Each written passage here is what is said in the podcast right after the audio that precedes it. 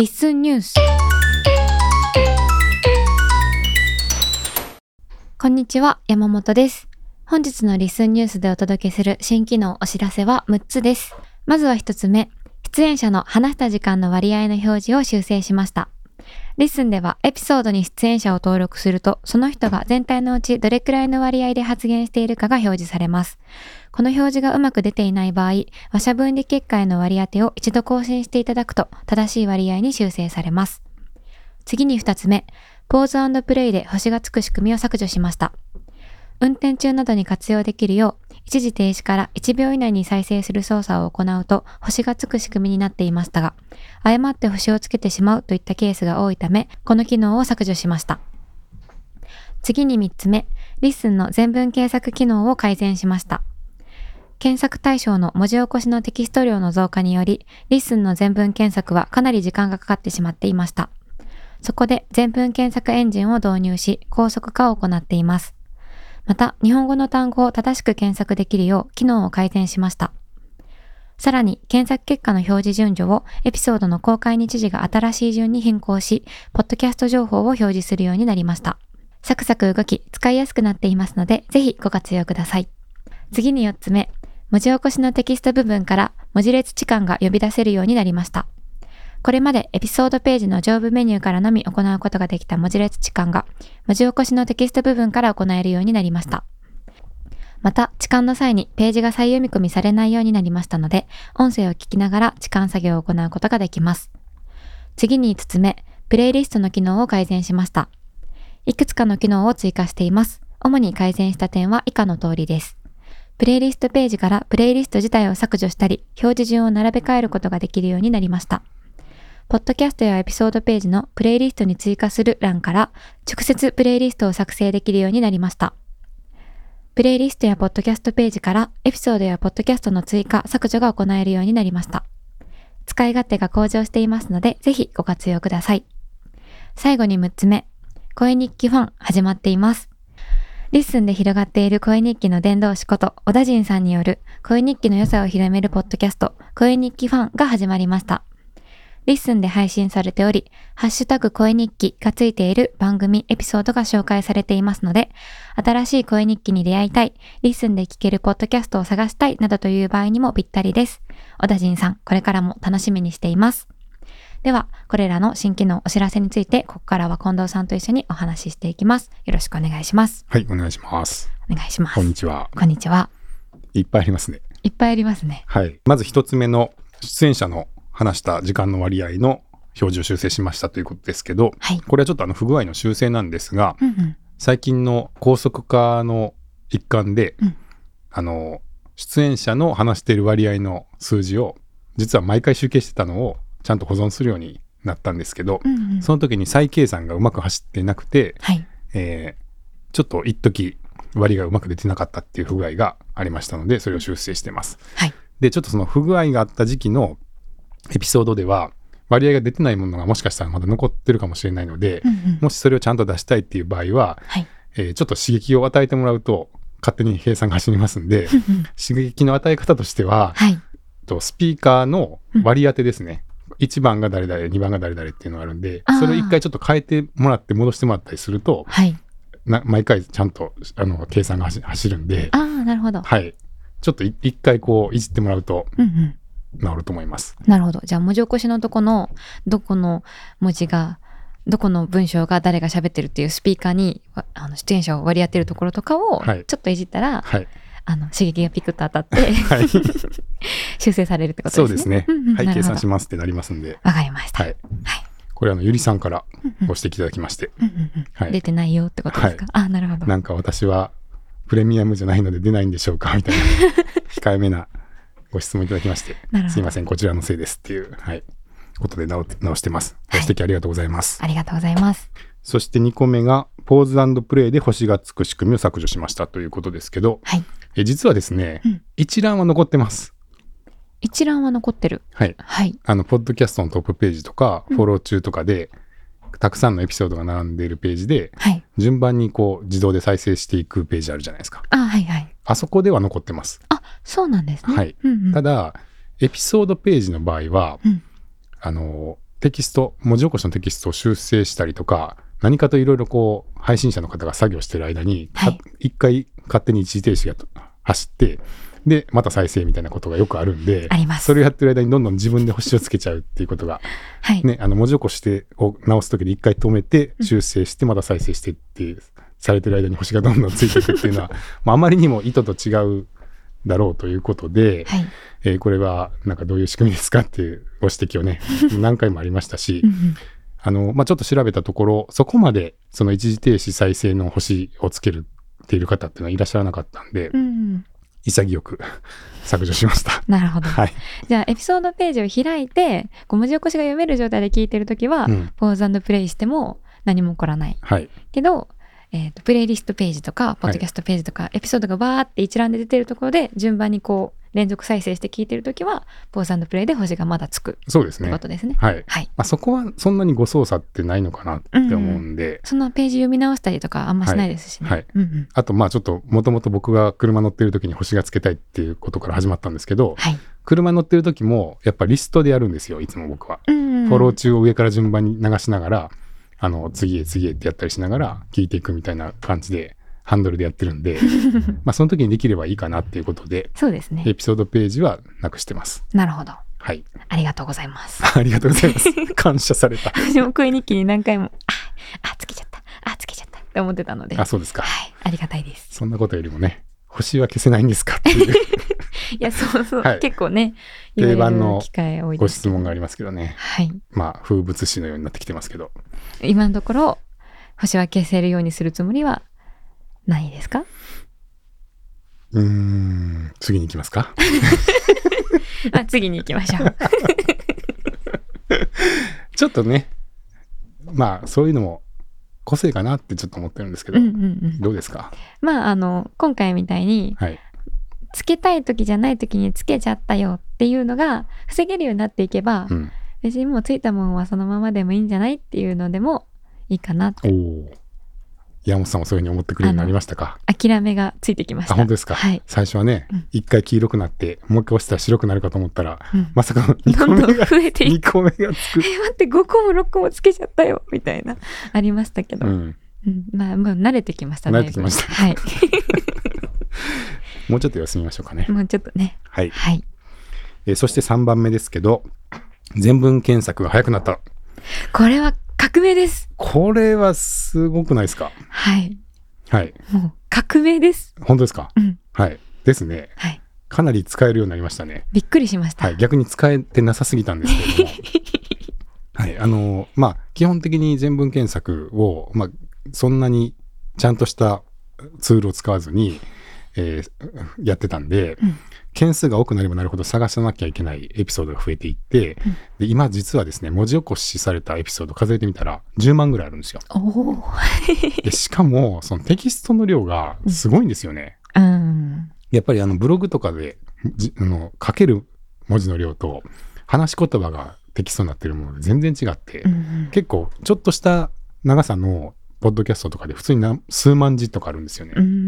数万字って言ったら薄い本ぐらいになってくるじゃないですか。はい、だからそれぐらいのものがもう毎毎回毎回どんどん量産されていくっていう。増えていく一方ですしね。はい。うんうん、ことで、まあどんどんどんどんその検索が遅くなっていてね、えー、もうちょっと改善の前はどうですかね、数分は待たなきゃいけないみたいになっていて、うんはい、まあ、インターネットサービスの速度ではないよなっていうことで、あ某、あの、何きるさんからね、えー、検索ボタンを押してから、あの、コーヒーを入れるようになってきましたっていう、あのコーヒーを入れながら待つっていうのが習慣化してきましたみたいなことを、はい、ちょっとご指摘いただいてまして。はい。改善したらね、あの、甲斐さんの方から、そんなこと言うのはどこの何きるだって。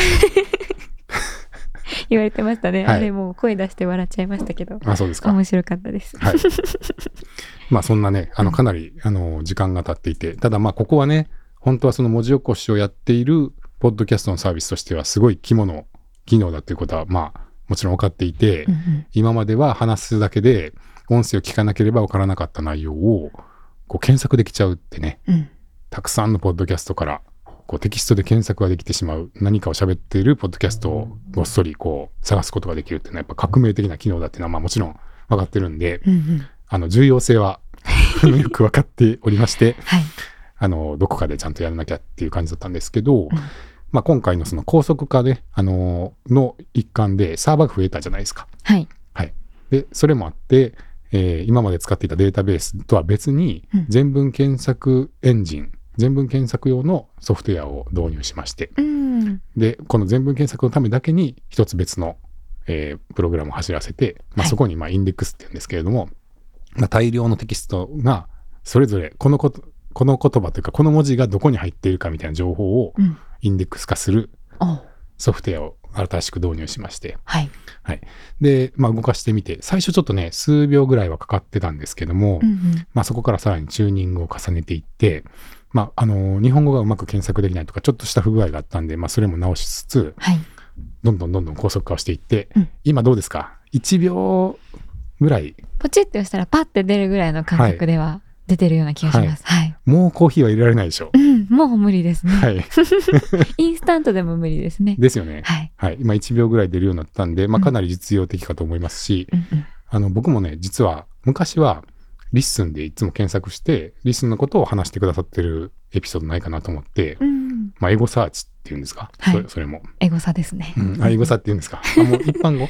一般語じゃないですか？一般的には、はい。何を探すことを言うの？自分の名前？自分の名前とか、うん、あの、結構インフルエンサーさんとか YouTuber さんとかが自分の名前検索したりとか。山本さんはエゴサしますか？しません。ヒットしないですから、そもそも。あ、じゃあ、有名人がやることなの？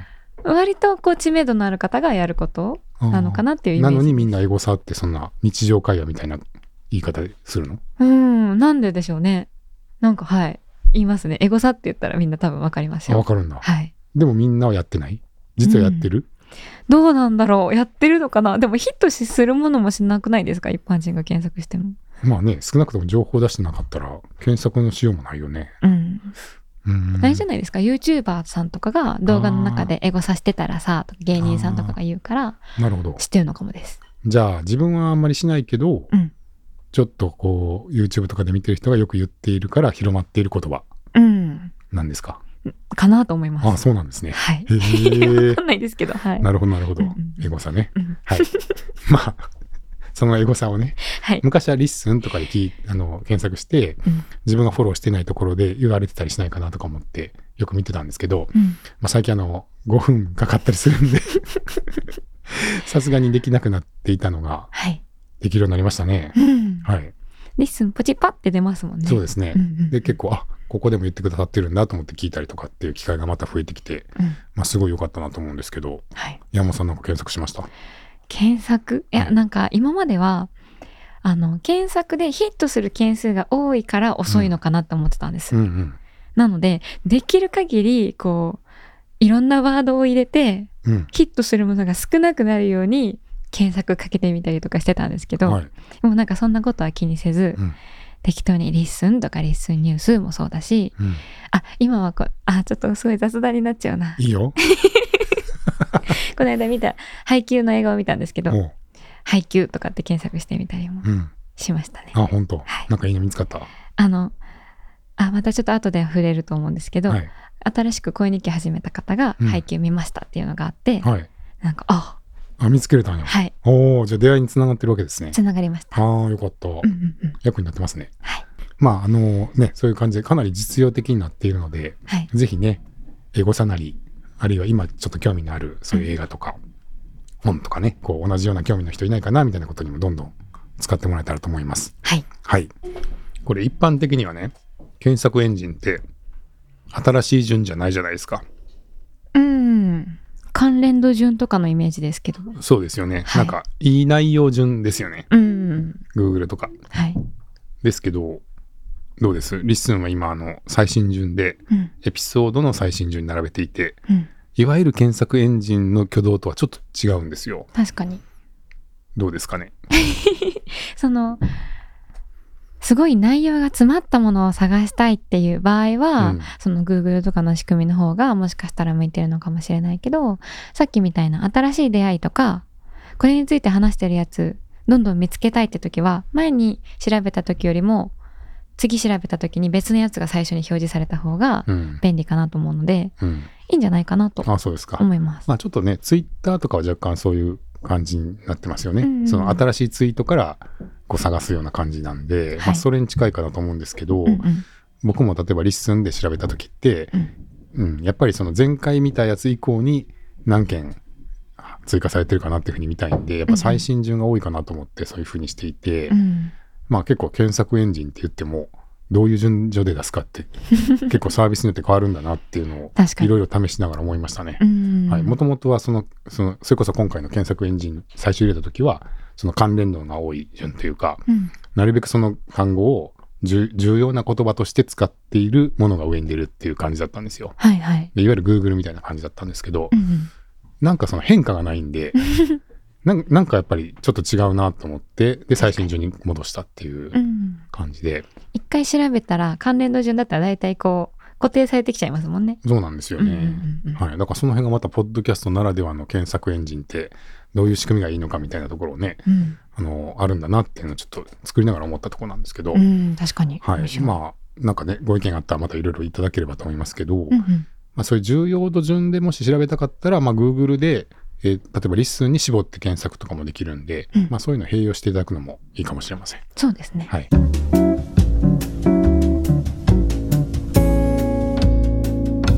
LISTENニュース。えー、じゃあ次は4つ目ですね。はい。はい。文字起こしのテキスト部分から文字列置換が呼び出せるようになりましたということで、はい。これは芹沢さん、ウパさん。ウパさん。はい。が Discordで、はいうんうん、えー、文字起こしを修正していて、もうそこから置換がしたいんで、なんかショートカットか何かで呼び出せないでしょうかっていうね、うん、ご要望いただきまして、うんうん、確かに。これめっちゃ便利ですよね、確かに、その場でできたら。はい、ああ、それは思思ってたというか、うん、あの、なんかもうそういうもんだと思ってやってましたけど、そりゃそうですよね、って思って、すごい自分も欲しかったんで、はい、つけましたが、はい。えー、まあ、ショートカットとかね、ちょっと、あの、見つけにくいんで、うん、その右側のこのテキストの編集をするときに出てくるメニューの中に、はい、まあ、えー、テキストを修正する鉛筆ボタンの横に置換ボタンが出ていますんで、はい、まあ、そこを押すと置換用のモーダルというかウィンドウが上がります。はい、出てきます、うんうん、はい。で、そこから置換できるんですけど、まあ、それでちょっとやってたんですけど、うん、あの、再読み込みしてたんですよね、今まで画面を。はい。で、あれをやると、その、例えば再生しながらどんどんテキスト直してる時とかに、いちいち止まるし、うん、どこを直していたかわからなくなるので、うん、これはダメだってなって、はい、なんていうんですかね、こう、今までは再読み込みでよかったんですけど、上でやってる分には。あそうですね。上に戻ってほしいですもんね。はい。うんうん、やっぱりそのテキストをこう、音も聞きながら修正している時に、この挙動だと余計ストレスになってしまって 呼び出せるのはいいけど止まらないでほしいみたいなことが気になっていて、うんうんで、この、まあ、文字列置換の仕組み自体をちょっと、まあ、作り直してというか、少し仕組みを変えまして、はい、まあ、ページが再読み込みされないようにして、まあ、どんどんどんどん編集していけるようにしたくなってきたので、うん、まあ、それをやっていまして、しばらく。はい。で、こう一応ですね、ちゃんとその、再読み込みはされないんですけど、ページ内にあるその言葉は全部その場でずらっと置き換わるようにもなってるんですよ。いいですね。はい。気づかれているかどうかわからないですけれども。ちょっとまだやってなかったので気づいてなかったです。はい。はいで、もちろん、あの、そこから辞書に登録したりとかも一気にできちゃうんで、うん、まあ、ぜひ一回試してみてください。はい。はい。芹沢さんご要望ありがとうございました。ありがとうございました。なんかツイートでね、あの、すごい喜んでいただいて。あ、見ました。見ました？はい。要望チャンネルで要望したら翌日に実装されてて早すぎる。自分が思ってたよりはるかにいい機能が出てきて最高だって言ってくださいまして。嬉しい。嬉しい。嬉しい。工夫した甲斐があった。嬉しそう、めちゃくちゃ。こういうのが、ね、こういうのがめっちゃ嬉しいです。はい。すごい励みになります。はい。はい、ありがとうございます。ありがとうございます。はい。えー、それから、えっ、ー、と、5個目ですね。はい。えー、プレイリストの機能改善ということで、はい。はい。えー、最近プレイリストが出まして、はい。徐々に使われてきてます。あの、たまに、はい、このエピソードがプレイリストに追加されましたってメール来て、うん、嬉しいってなります。なりますね、あれ。嬉しいですね。結構嬉しいです。はい。そんなプレイリストですけど、はい、まだね、あの、導入したてなので、いろいろと、まあ、改善点っていうのがありまして、うん、まあ、細かいえー、改善要望とかご意見いただいていたので、はい、まあ一通りちょっとやったんですけれども、うんうん、えー、まず最初が、えー、っとさっきあの最初には言ってなかったですけどプレイリストに追加しましたっていう案内のメッセージから、はい、プレイリストに飛べるようになってるんで、はい、その結果が見たい追加した結果が見たい時に すぐ行けるようになってるっていう、まあ、ちょっと細かいですけど、はい、でそういう修正がありました。はい、えそれから、えっと、プレイリストページに行った時に、うん、まあ、今までプレイリストのそもそも削除ができなかったんですけれども、うんうん。えー、できるようになってます。はい、なんでどんどん作っていった時にあこれはもういらないなと思ったら、うん、えー、削除してもらえたらいいんですけど、はい。えー、この右上のですねプレイリストページの右上の編集メニューから削除するっていうのを押すと、うん、プレイリストが消えます。はい、でプレイリストを削除すると当然ですけど中身も全部消えるので、はい、注意してください。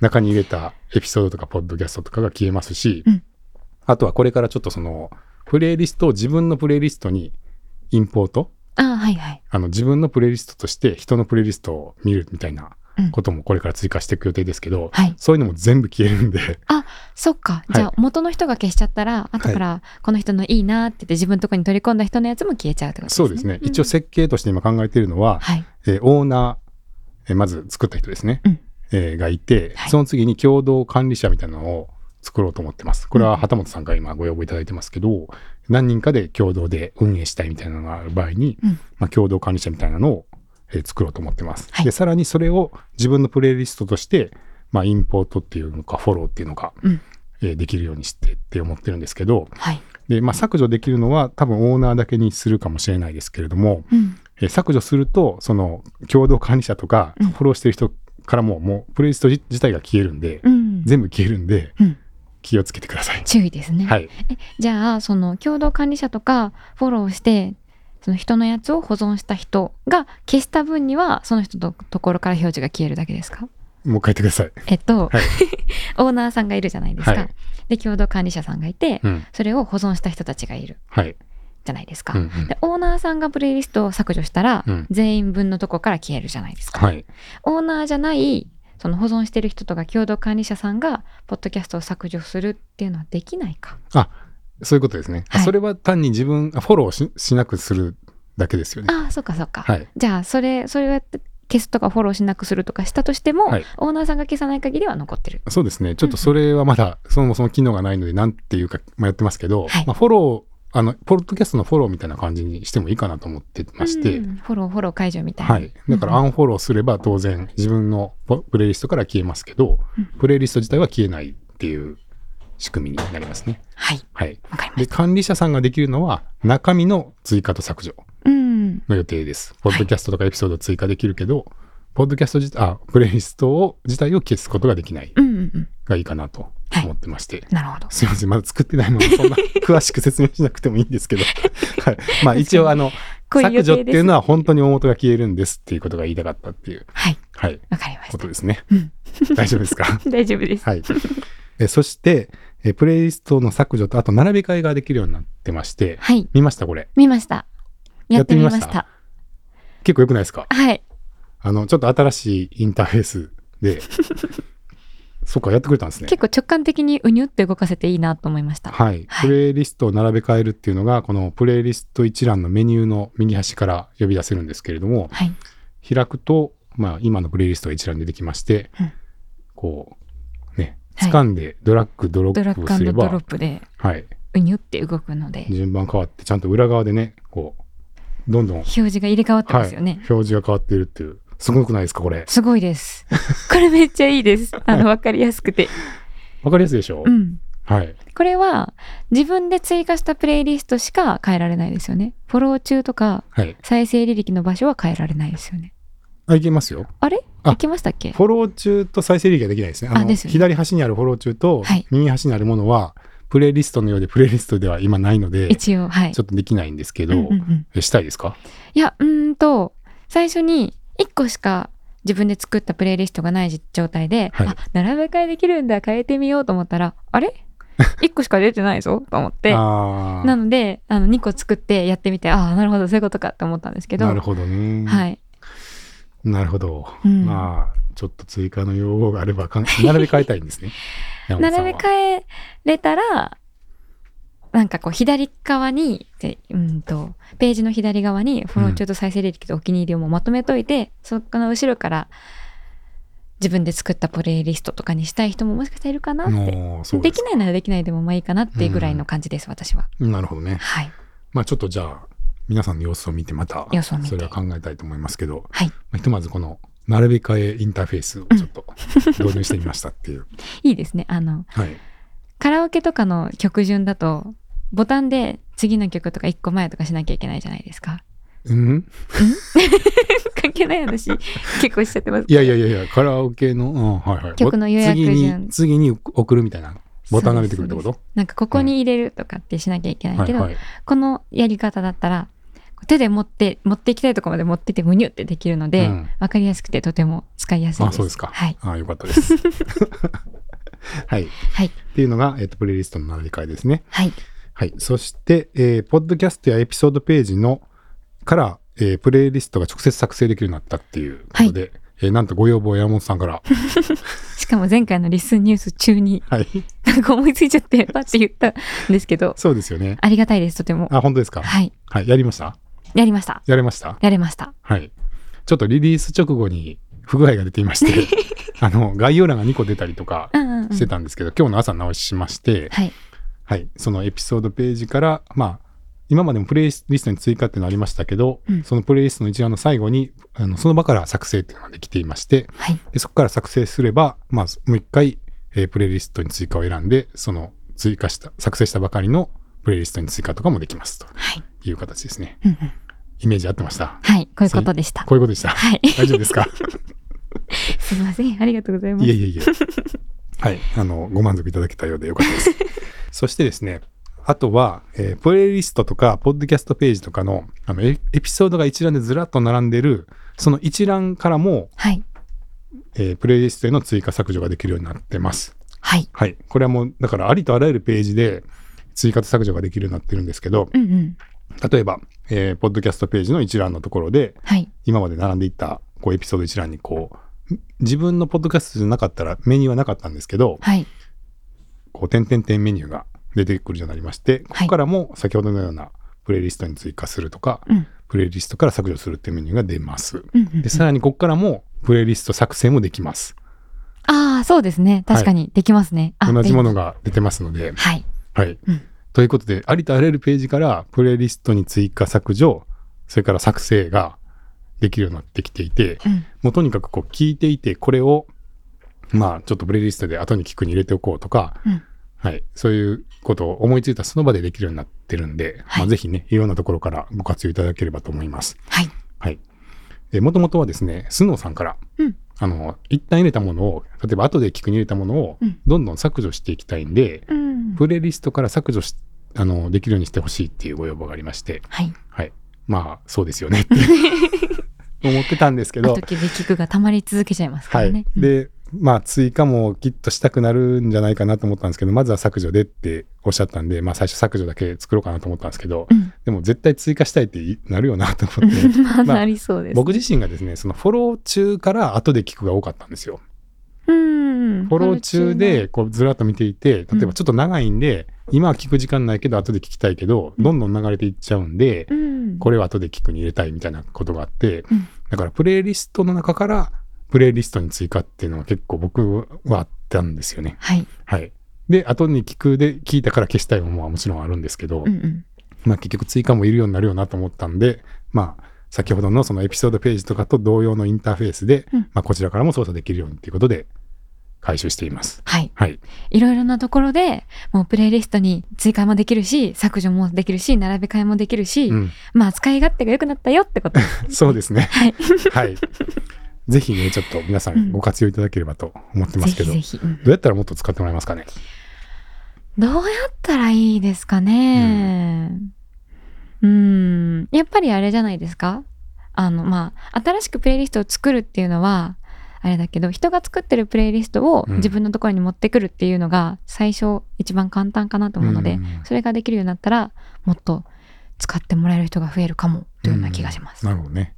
まあ、面白いプレイリストがもっと見えるようにしていくといいかもしれないですね。ああ、確かに。うん。うんうん、今探す方法がちょっとないんでね、公開プレイリストもなかなか見つけることが難しいんで。検索のところで、そのワードが含まれてるプレイリストが検索ヒットとかしたら。おいいかも あ。難しいこと言っちゃったかもしれない。なんか出てきましたね。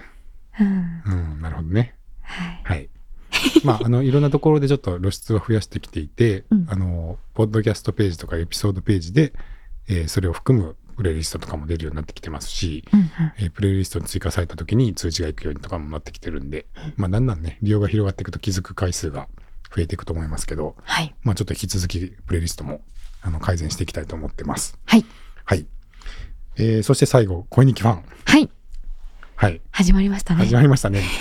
えっと、これは、まず申し上げておくと、うん、えー、 LISTENで、公式でやり始めたというよりは、はい、まあ、オダジンさんが個人の活動として始められたっていうことなんですけども、はい、まあ、とってもね、あのー、まあ、普段リッスンニュースでたまに、こう、ポッドキャストの紹介やってますけど、うん、まあ、結構それに近いし、まあ、かなり、あの、なんていうか、公式感があるというか、うんうん、あの、リッスンニュースでもご紹介したい内容だったので。充実の内容でしたもんね。ね、うん、ちょっともう一個の項目として紹介させていただいています。はい。はい。小田陣さん、すごいですね。すごいですね。はい、聞いてる量もものすごいし、うん、私が思ったのは、あの、エピソードの文字起こしのところを読めるようにちゃんと整えてますって。うん、本当に整ってて、はい、なんならなんか、ツッコミじゃないけど、なんか、声では、ここ編集で後で切るんでって言ってるけど、切らずに使っちゃいましたみたいなのとかがカッコでついてたりして、はい、普通に読んでて楽しいんですよね。うんうん、すごって。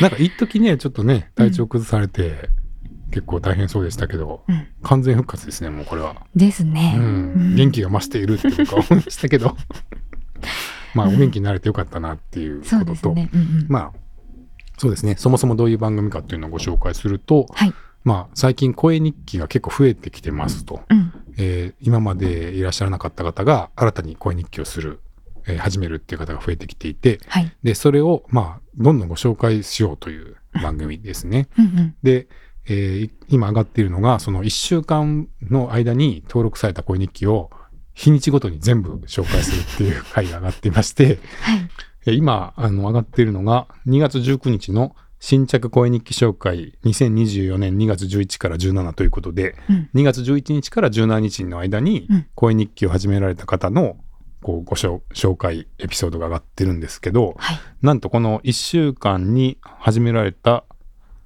声日記が13個 ,13 個ある、はい、ということで、まあ、基本そうですね。平均すると1日2個ペースぐらいで声日記が増えているっていうことで。うんそんなに？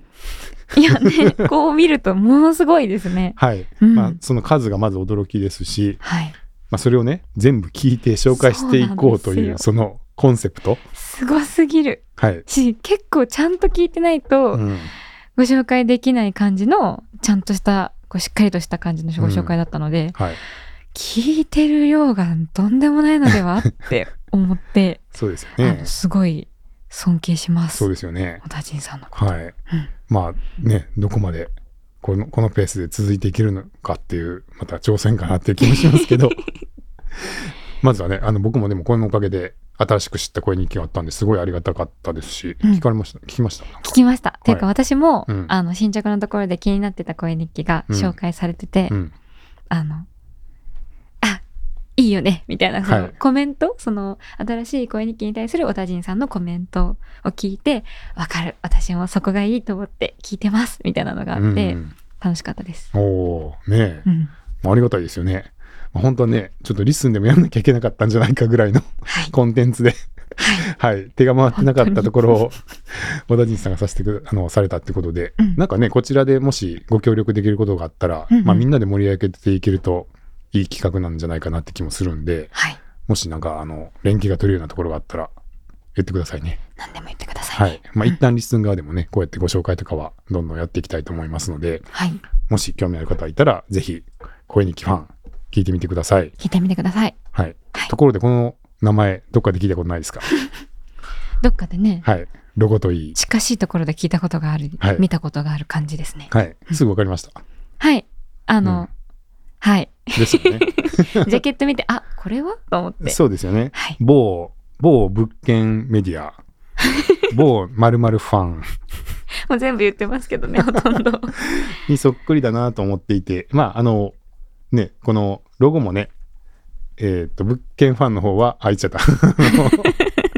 間取り図のこうパーツでできてますけど、はい、声日記ファンの方はちょっとヘッドホンとかマイクとかマイクとかね、うん、ポッドキャストっぽいパーツで組み合わされてできていて、はい、昨日ねちょっと配信の方でそのカミングアウトがあ。りましたよ。あの有料コンテンツなんでちょっと中身は あんまり怒るかもしれないですけど。これここの部分は言っても大丈夫なんですかね？まあいいんじゃないですかね。はい、はい、昨日あのオダジンさん、まあ、まさにこの声日記の伝道師、まあ、初めにね、始められたオダジンさんが200回迎えられたということで、うん、はい、おめでとうございます。はい。で、それを記念して、うん、えー、 LISTEN、Discord上の LISTENスタジオの方で、うん、えー、記念公開収録をされていて、うん、で、その模様が今500円で、あの、お祝い、お祝い兼ねてどうぞっていうことで 販売されていまして。1日1杯の方ですね。はい。うんうん、昨日、その Discordで聞いた人は生で聞けて、うん、えー、アーカイブは今500円ということですけど、うんうんうん、まあそこでもちょっと触れられていて、まあ僕は質問したんですけどね。あ、あれはって。はい。声日記ファンの由来を教えてくださいと。うん、まさかパクっていませんよねっていう。ああ、ああ、はい、とか言って、はい。ということですけど、うん、あの、昔からね、物件ファン好きだったっていうことで、うん、はい。知らなかったらしいですよ。オンド社がやってるっていうのを。ああ。はい。え、じゃあ、物件ファンと LISTENが別々で知ってて、はい。あ、オンドだったんだってことですか？そうなんですよ。同じ会社だったんだっていうことを後から聞いて、うん、ええ？ってなったらしいです。なりますね、それは。はい。えってなりますよね。山本さんも物件ファン経由？物件ファン経由です。言ってましたよね。はい。物件ファン、オンド、アンノン、 LISTENの順ですね。LISTEN最後。もともと物件ファンを知ってて、はい。オンドを知ってオンドを知ってアンノーンで働き始めて働き始めて LISTENを知りましたなるほど、はい、だいぶ奥の方まで来ましたねはいはいということですけど、うん、まあねあのそういう物件ファンへの愛も感じるこう感じで、うん、まあ、すごい嬉しいですね、うん、はいあの全然使っていただいても大丈夫なんではい、はい、ね、これからの更新も楽しみにしています。楽しみにしています。ご無理はなさらずで。そうですね。楽しみにしています。はい、みんなで協力できることだったら言ってください。はい。はい。じゃあ本日は出演者の発言時間割合を表示する機能、 LISTENの全文検索機能、文字起こしの文字列置換機能、プレイリスト機能の改善と、あとは声日記ファンの始まりなどについてお知らせをさせていただきました。はい。はい。では本日もありがとうございました。ありがとうございました。